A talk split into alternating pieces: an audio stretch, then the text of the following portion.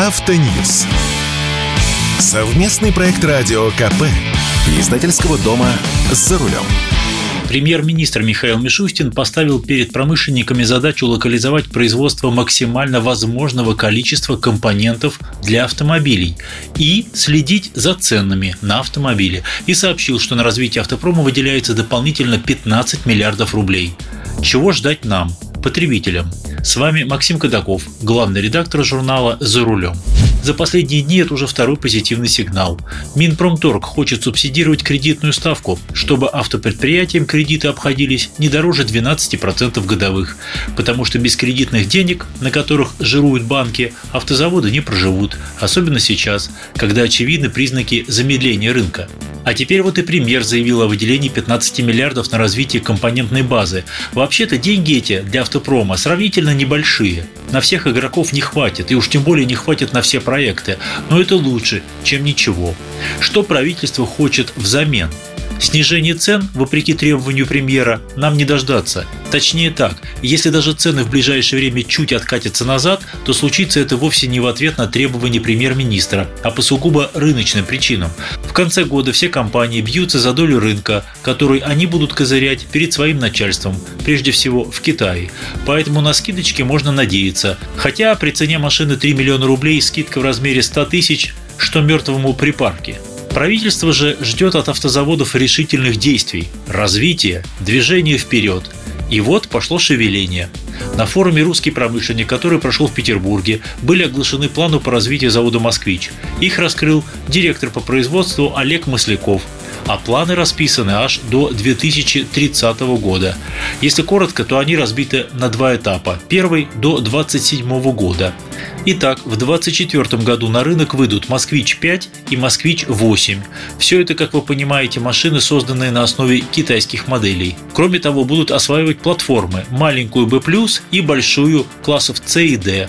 Для этого хотят использовать наиболее продвинутые версии текущего партнера – а по текущим партнерам понимается, конечно, фирма Jack, но кроме того обещают плотную работу с еще одним партнером, которого не называют.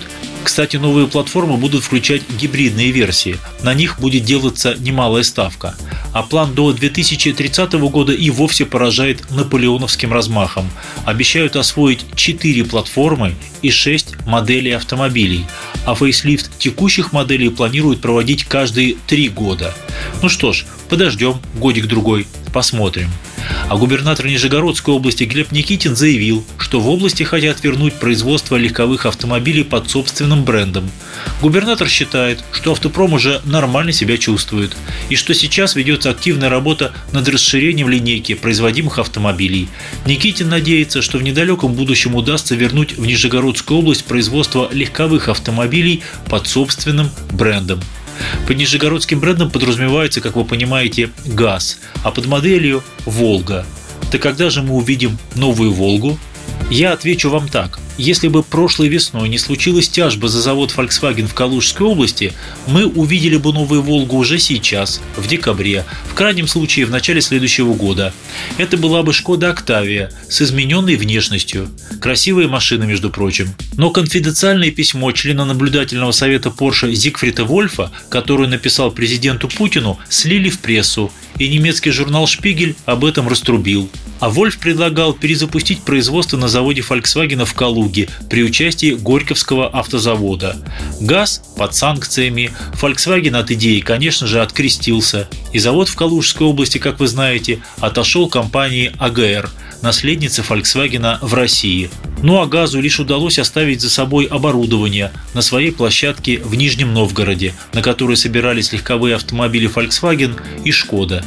Тем не менее, ГАЗ не оставляет попыток запустить все-таки в производство новый легковой автомобиль под брендом «Волга», что косвенно и подтвердил губернатор. Понятно, что теперь сроки сдвинулись. Это может случиться летом 2024 года, но реально не раньше будущей осени.